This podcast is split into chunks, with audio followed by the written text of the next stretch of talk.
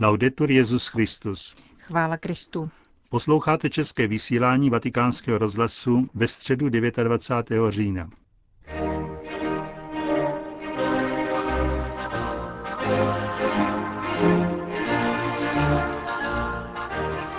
My kážeme Krista ukřižovaného. Židy to uráží, pohané to pokládají za hloupost. Benedikt XVI. při generální audienci mluvil o Pavlově teologii kříže. Přinášíme vám plné znění jeho katecheze a v závěru zprávu o vraždě dvou jezuitů v Moskvě. Od mikrofonu zdraví Josef Koláček a Johana Bronková. Cari fratelli e sorelle, nella personale esperienza di San Paolo,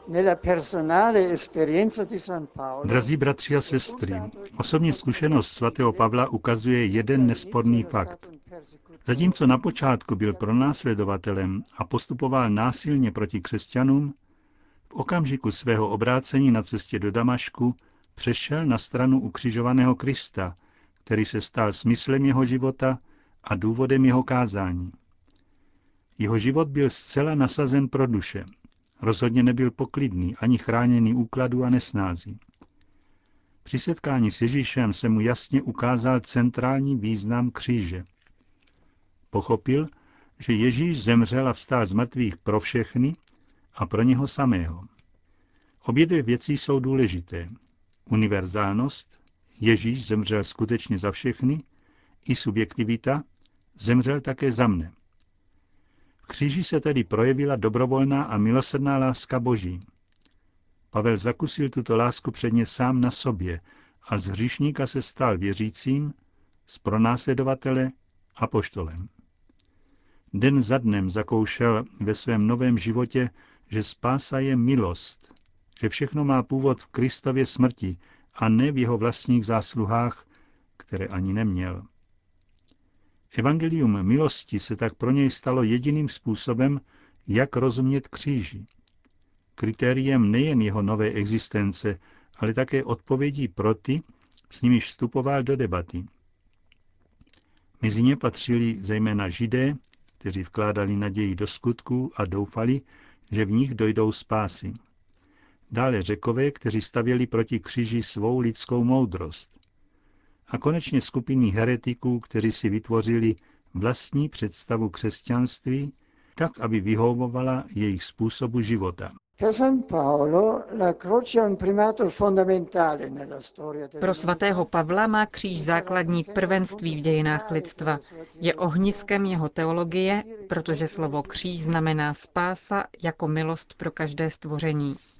Téma Kristova kříže se stává zásadním a prvořadým prvkem apoštolova kázání, jak to nejzřetelněji vidíme v případu korinské obce. Pavel předstupuje před obec povážlivě poznamenanou rozbroji a skandály, kde společenství ohrožovaly konkurenční skupiny a vnitřní rozmíšky štěpící jednotu Kristova těla. Nesnaží se zapůsobit vytříbenými slovy nebo moudrostí, nýbrž hlásá Krista, Krista ukřižovaného. Jeho silou není přesvědčivá řeč, nýbrž paradoxně slabost a dychtivost toho, kdo spoléhá pouze na sílu boží. Kříž se vším tím, co představuje, a tedy včetně teologického poselství, které obsahuje, je pohoršení a bláznovství. A poštol to tvrdí s pozoruhodnou silou, takže stojí za to vyslechnout jeho vlastní slova. Ti ovšem, kteří jdou k záhubě, považují nauku o kříži za hloupost. My však, kteří budeme zachráněni, víme, že tím Bůh projevil svou moc. Bůh uznal za dobré, že ty, kdo věří, zachrání pošetilým kázáním. Židé si totiž přejí zázraky, řekové zase hledají moudrost, ale my kážeme Krista ukřižovaného. Židy to uráží, pohané to pokládají za hloupost. První křesťanské komunity, ke kterým se Pavel obrací, dobře věděli, že Ježíš je vzkříšený a žije. Apoštol chce připomínat nejen Korintianům či Galatianům, ale nám všem, že z mrtvých stalí je stále tím, který byl ukřižován. Pohoršení a bláznosti kříže spočívají právě v tom, že tam, kde vše vypadalo pouze na selhání, bolest, porážku, právě tam je bezmezná síla Boží lásky, protože kříž je výrazem lásky A láska je skutečnou mocí, jež se ukazuje právě v této zdánlivé slabosti. Pro Židy je kříž skandalon, tedy léčka nebo kámen úrazu. Zdá se, že brání víře zbožného Izraelity, která se marně pokouší najít něco podobného ve svatých písmech. Pavel, zdá se, s nemalou odvahou říká, že ve hře je něco nesmírně důležitého. Pro Židy je kříž v rozporu se samotným bytím Boha, který se projevoval zázračnými znameními. Přijmout Kristův kříž tedy znamená projít hlubokou konverzí ve způsobu, jakým se vztahují k Bohu. Jestliže pro Židy je důvodem odmítnutí kříže zjevení, totiž věrnost Bohu Otců, pro řeky, a tedy pro pohany, je kritériem směřujícím proti kříži rozum. Pro ně je totiž kříž moria, bláznoství, doslova nevědomost, pokrm bez chuti, a tedy spíš než omylem je urážkou zdravého rozumu. Paolo in più di un'occasione fece esperienza Pavel sám učinil vícekrát hořkou zkušenost s odmítnutím křesťanské zvěsti, považované za pošetilost, za nerelevantní, nevhodné ani k tomu, aby se o ní uvažovalo v oblasti racionální logiky. Pro toho, kdo jako řekové spatřoval dokonalost v duchu, v čistém myšlení, bylo nepřijatelné, aby se Bůh stal člověkem, ponořil se do všech omezení prostoru a času. A už vůbec nepředstavitelné bylo uvěřit, že by Bůh mohl skončit na kříži. Vidíme tedy, že tato řecká logika je také běžnou logikou naší doby. Jak by mohl koncept apateia, netečnosti, jakožto absence vášní v Bohu, pojmout Boha, který se stal člověkem a byl poražen, Boha, který ještě ke všemu posléze znovu přijímá tělo jako z mrtvých vstalý. Poslechneme si tě o tom až někdy jindy, řekli Pavlovi pohrdlivě Atéňané, když slyšeli mluvit o vzkříšení z mrtvých. Dokonalostí pro ně bylo osvobodit se od těla, chápaného jako vězení. Jak potom nepovažovat za pomatenost znovu na sebe brát tělo? Zdálo se, že v antické kultuře není místo pro vtěleného boha. Celá událost Ježíše z Nazareta se musela jevit jako naprostá hloupost a kříž v tom byl jistě bodem emblematickým.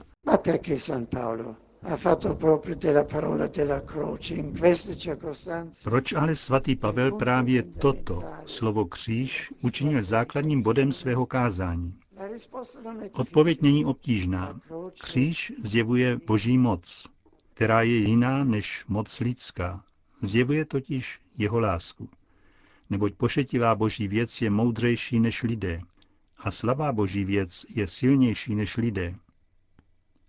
Na vzdálenost staletí, která nás dělí od Pavla, vidíme, že v dějinách vítězil kříž, nikoliv moudrost, která stojí proti němu. Ukřižovaný je moudrost, protože zjevuje, kým skutečně Bůh je, totiž mocí lásky, která jde až na kříž, aby zachránila člověka. Bůh využívá způsobu a nástrojů, které se na první pohled jeví jako pouhá slabost.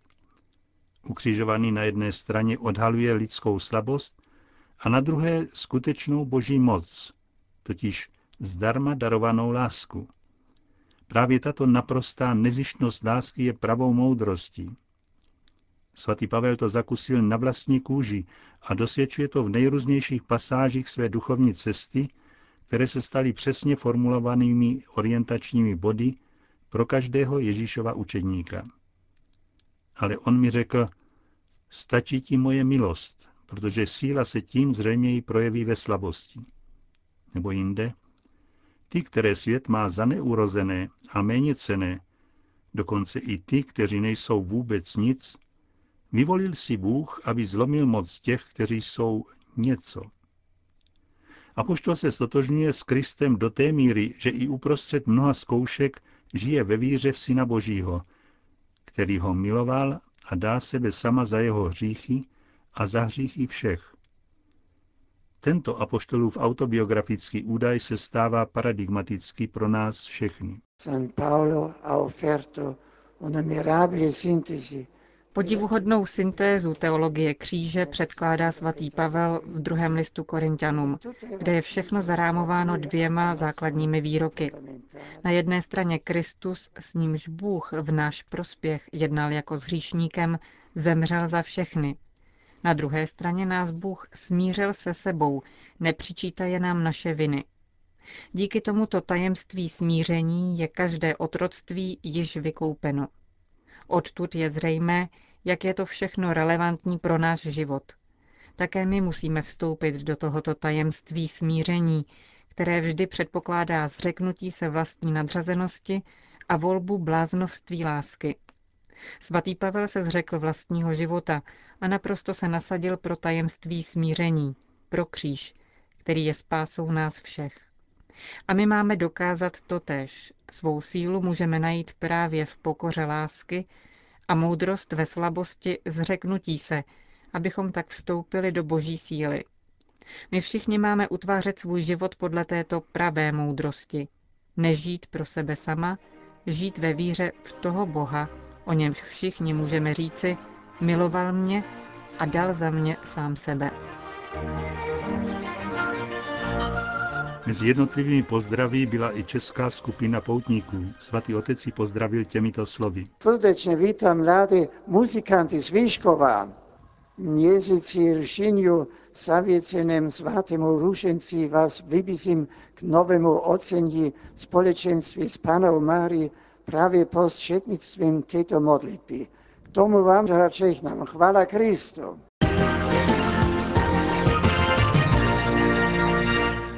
Další zprávy.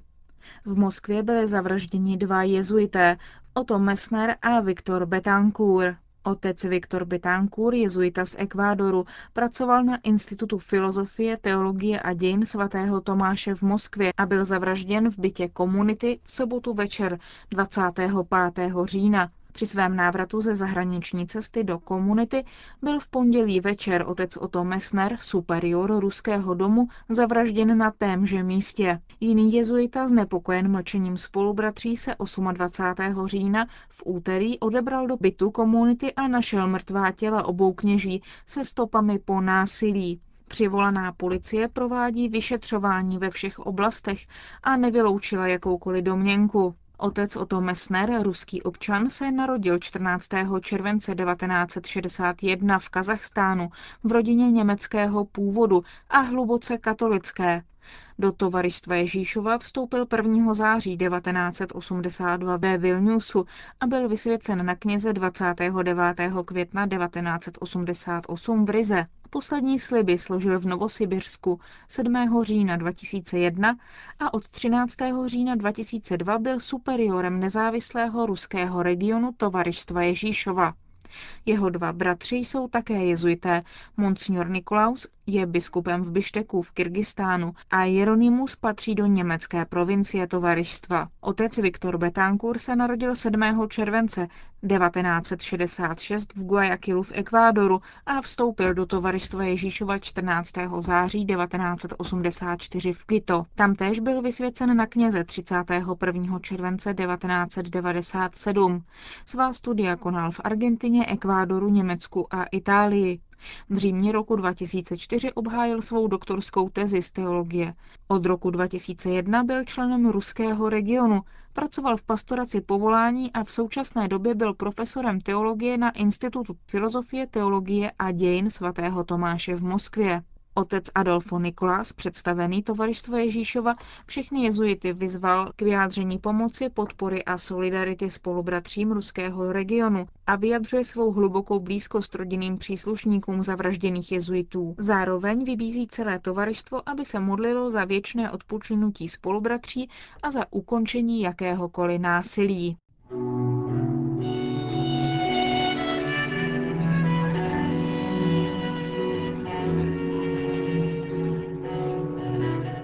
Končíme české vysílání vatikánského rozhlasu. Chvála Kristu. Laudetur Jezus Christus.